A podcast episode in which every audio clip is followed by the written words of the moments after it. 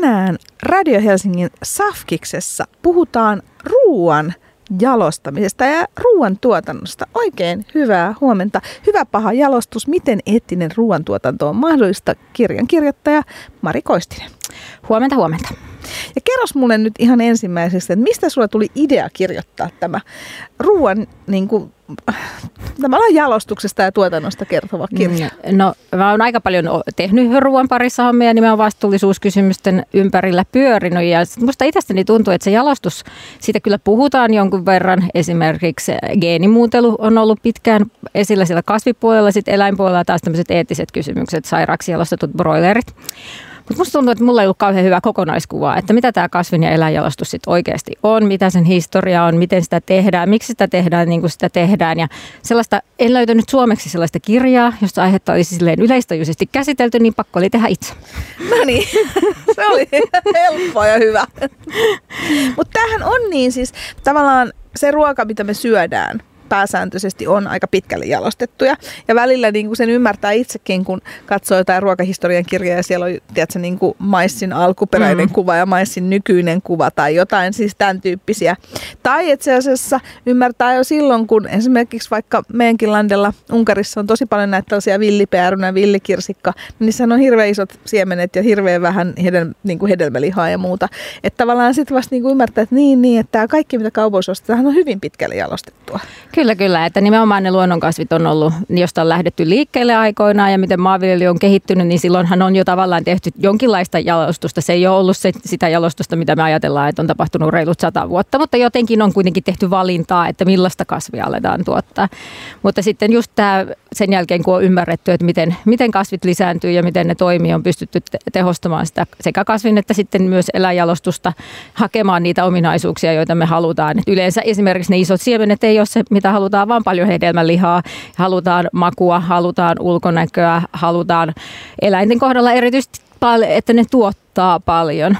No puhutaan ensin kasveista ja sitten siirrytään eläimiin. Puhutaan, jos puhutaan kasveista, niin tavallaan se, että okei, meillä on niin kuin tosi vähän siemeniä tai vaikka siemenettömiä viinirypäleitä ja paljon mehukasta lihaa ja niin kuin hedelmälihaa ja muuta, niin tavallaan miten tämä, niin kuin, mitä varjopuoli tässä niin kuin kasveissa nimenomaan on?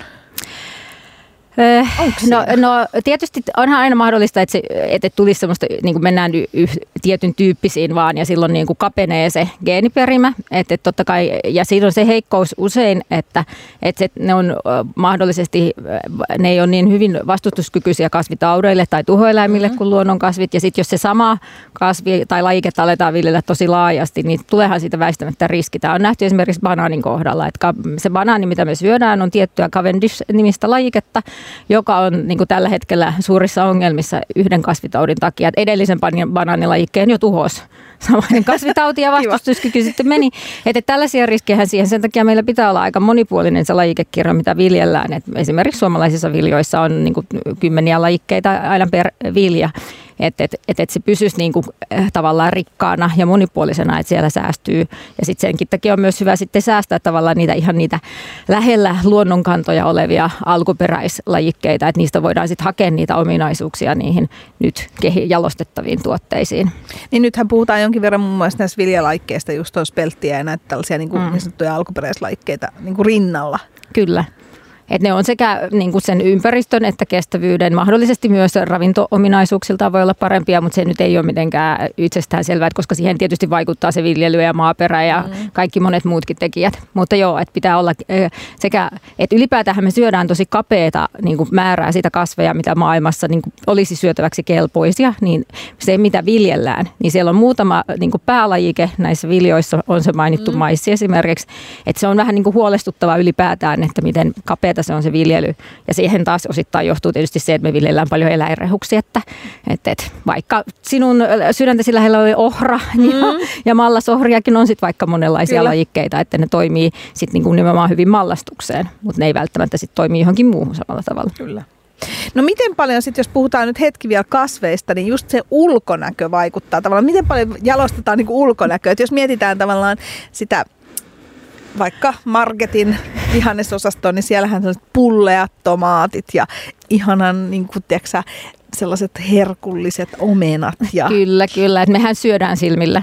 Niin, niin, niin se, sen takia sitten just näissä semmoisissa heavy kasvi, näissä hedelmä- ja vihannesosaston tuotteissa, niin se ulkonäkö korostuu, koska me nähdään sitten, että okei, että vau, että, että, että ja sitten tässä on niin kuin vähän kulttuurierojakin kuulemma, että me halutaan eri värisiä omenoita kuin yhdysvaltalaiset, että heille niin kuin on tietyn tyyppinen isopunainen omena, se kliseinen, ja me ehkä halutaan sitten vähän niin kuin mm. vaihteluvuutta, että, että, että kyllä se, totta kai se on tärkeää, mutta tietenkin sitten taas, jos niin kuin varmaan useimpien, mä en ole mikään niin kuin näissä niin asiantuntija, mutta ainakin sanoisin tämmöisen perstuntumalta, että sit jos vaikka kokoa kasvatetaan, niin sitten se laatu voi muuten kärsiä, se maku kärsii tai näin. No esimerkiksi mansikoissa huomaa siis mm. siis jotenkin se, että huomaa, että esimerkiksi monet ulkomaalaiset mansikat on tosi isoja. Siis ne koot mm. on tosi isoja. Ne vede, maku on vähän vetinen, mutta ne jotenkin sel- selkeästi huomaa, että esimerkiksi katsoo jotain ruokareseptejäkin, mm. niin välillä mä niinku ihmettelen, että on mansikkakorosteoksessa se on sellainen pienen omenan kokoinen kyllä. Joo, kyllä. Ja sitten tietysti aika monissa tuotteissa sitä, se koko tietysti houkuttelee varmaan, että tässä nyt kerralla saa paljon, niin se on tietysti hyvä asia. Ja niin kuin sanoit esimerkiksi se siemennettömyys, että kyllähän mun lapsuudessa vielä viinirypäleissä oli siemenet järjestää. Joo, isotkin piti Kyllä, pois. ja vesimeloneissa. Mm. Ja ne on nyt sekä jalostuksessa että viljelymenetelmillä, niin kuin näitä pystytään sitten siementen määrää näistä hedelmistä vähentää. No sitten jos mennään tähän, tähän tavallaan tähän eläimen jalostamiseen ruuaksi. Tässähän on tietysti paljon enemmän vielä tällaisia erilaisia mm. näkökulmia. Niin tota, ja ehkä, mitä mä nyt sanoisin, sellaisia niin kuin eettisiä kysymyksiä kuin kasvien puolella. Mm, kyllä. Eikö näin? Kyllä, nimenomaan. Ja siellä se korostuu se eettinen puoli, että jos kasvijalostuksessa on ollut se eettinen kysymys, on se geenimuuntelu, että kuinka ja miten sitä tehdään. Mä olen itse geenimuuntelun kannalla, koska se nyt vaikuttaa olevan se tiede, tiedeyhteisönkin näkemys siitä, että se olisi järkevää hyväksyä myös EU-ssa. Mutta, Hei, mä tartun tähän ennen kuin mennään eläimiin itse asiassa, koska tämä on mielenkiintoinen, koska jossain vaiheessa meilläkin oli muistaakseni mielenosoituksia geenimuuntelua mm. vastaan. Kyllä. Mutta itse olen myös tämän kääntynyt, kun olen lukenut paljon tästä, niin et, että tällähän tavallaan niin kuin pyritään kuitenkin tuomaan niin kuin hyvää ja. Kyllä, siis ja totta kai kasviviljelyssäkin on paljon ongelmia. Siinä on keskittynyttä bisnestä ja se rahahan tässä on koko kapitalistinen järjestelmä. tässä on se taustatekijä, joka jälleen on se ongelma, joka sitten myös siinä geenimuuntelukeskustelussa on aika vahvasti näkynyt, että siihen on päässyt, että suuryritykset sitä pystyy tekemään ja jalostamaan, mutta käytännössä jos sitä nyt, tämä on niin kuin mun ja asiantuntijoiden näkemys pitkälti, että jos se olisi vaikka Suomessakin hyväksyttyä tai EU-ssa siis ylipäätään, tai onhan se hyväksyttyä juttuja, mutta sen tekeminen on tosi mm. kallista ja vaikeaa, että se ei ole niin kuin mitenkään, mm. kukaan ei ala tekemään sitä noin yleisesti. Me saataisiin parempia kasvilajikkeita nopeammin. Nyt meillä on päällä ilmastokriisi, meillä on luontokato, me tarvittaisiin niin kuin yhä enemmän lajikkeita, jotka sopeutuu erilaisiin olosuhteisiin. Ja siihen se geenimuuntelu olisi niin kuin erittäin hyvä keino, että tämä perinteinen jalostus, esimerkiksi uuden viljelajikkeen jalostus vie kahdeksan tai kymmenen vuotta. Geenimuuntelulla me pystyttäisiin paljon nopeammin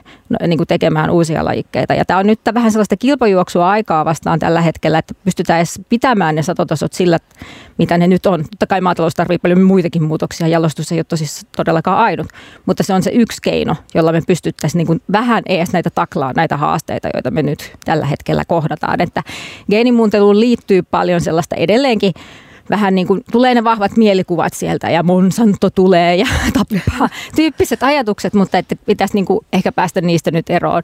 Että on, on siellä myös muu, niin kuin maailmallakin näitä geenimuuntelun vastustajia on sitten muuttanut kyllä ajatus, semmoisia ne, jotka oli näkyviäkin hahmoja, mm. niin, niin muuttanut sitä ajattelua, että okei, että kyllä tässä nyt ehkä mentiin vähän liikaa siihen vastustuspuoleen, että, että, että kultaisella riisillä voitaisiin lisätä lasten A-vitamiini ruoan köyhissä maissa olevien lasten A-vitamiinitasoa, joka olisi tosi tärkeää niiden terveydelle, mutta sitä hidastettiin tosi pitkään sitä kultaisenkin riisin kehitystä näin yhtenä lajikeesimerkkinä.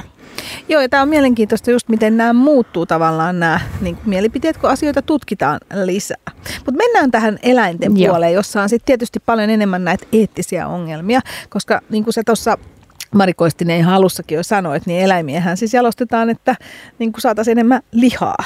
Eikö Joo, näin? lihaa, maitoa, munia, mitä sitä eläimestä nyt halutaankin. Että, ja se on tuottaa hirveästi terveysongelmia kaikille eläimille, käytännössä näille tuotantoeläimille nopea kasvu.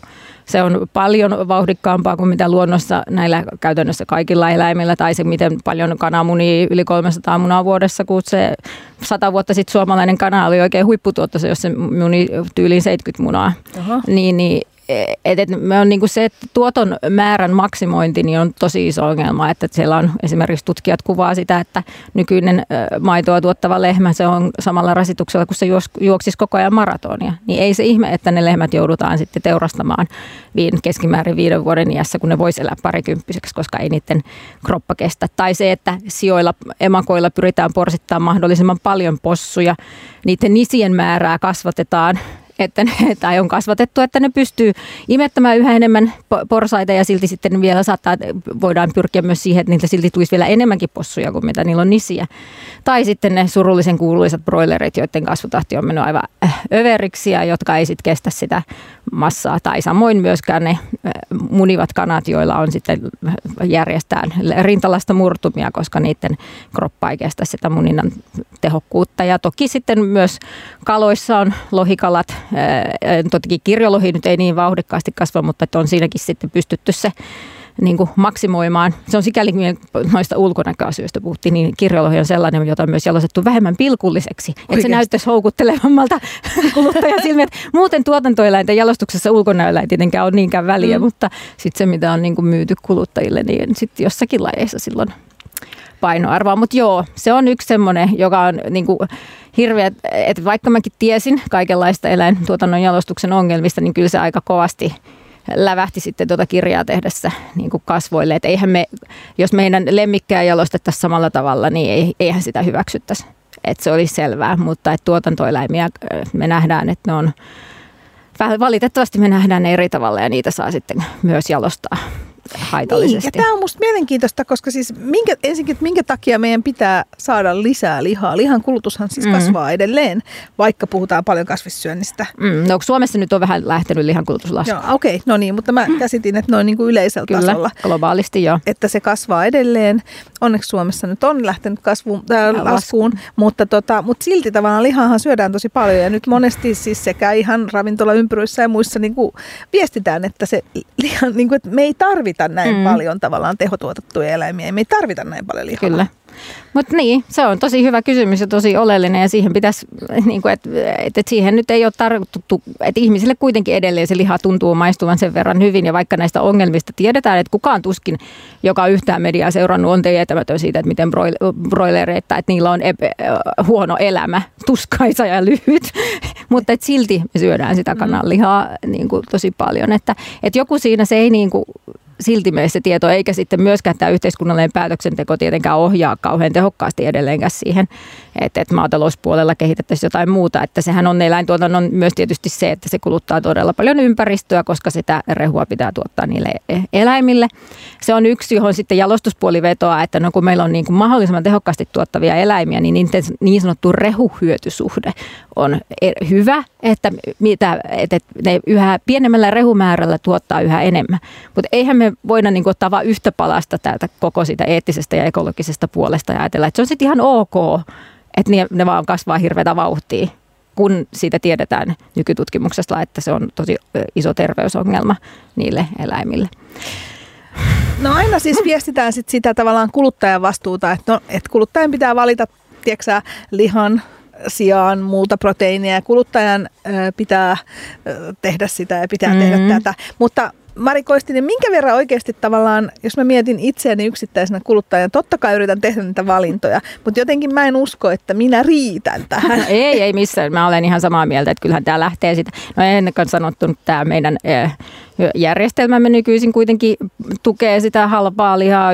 Meidän yhteiskunnallinen päätöksenteko tukee edelleen sitä lihan tuotantoa, että sinne ohjautuu sitä tukisummia ja muuta. Että jos ne kaikki, niin kuin se lihan tuotannon hinta oikeasti nykyisessä hintalapussa, niin johon se vaikuttaa siihen, että harvempi meistä ostaisi liha on edelleen suhteettoman halpaa ja eihän siitä nyt yksittäistä kuluttajaa voi sitten syyttää, että sitä houkuttaa ostaa sitä Niin Varsinkin jos varat on vähissä, koska itse Kyllä. olen huomannut, että kasvisproteiinit useat on kalliimpia näin niin kuin Mm. kahden lapsen äitinä.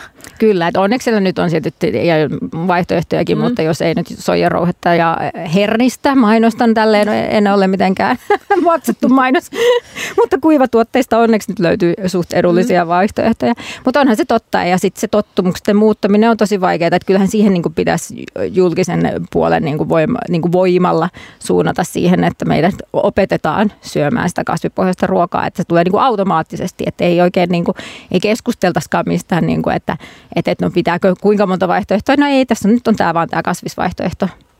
Kyllä. Ja siihen sitten, niin kuin, kyllä me opitaan, että se on jännä juttu, että esimerkiksi lapsilta me ehkä ollaan se, että jo kaikkea pitää maistaa ja riittävän monta kertaa, mutta aikuiset saa sitten niirsoilla, että ne söin kerran tofua, en tykännyt.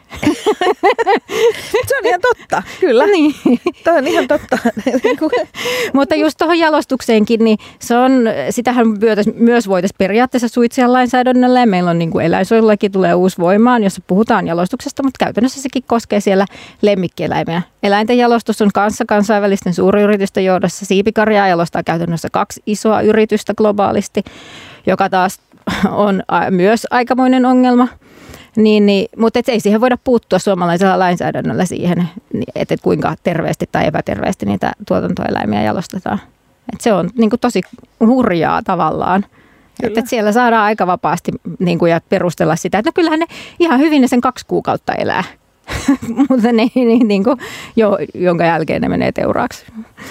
No kenelle sä hei Mari Koistinen suosittelet tätä hyvä paha jalostus, miten eettinen ruokatuotanto, ruoantuotanto on mahdollista kaikille tietysti, mutta jos pitää vähän.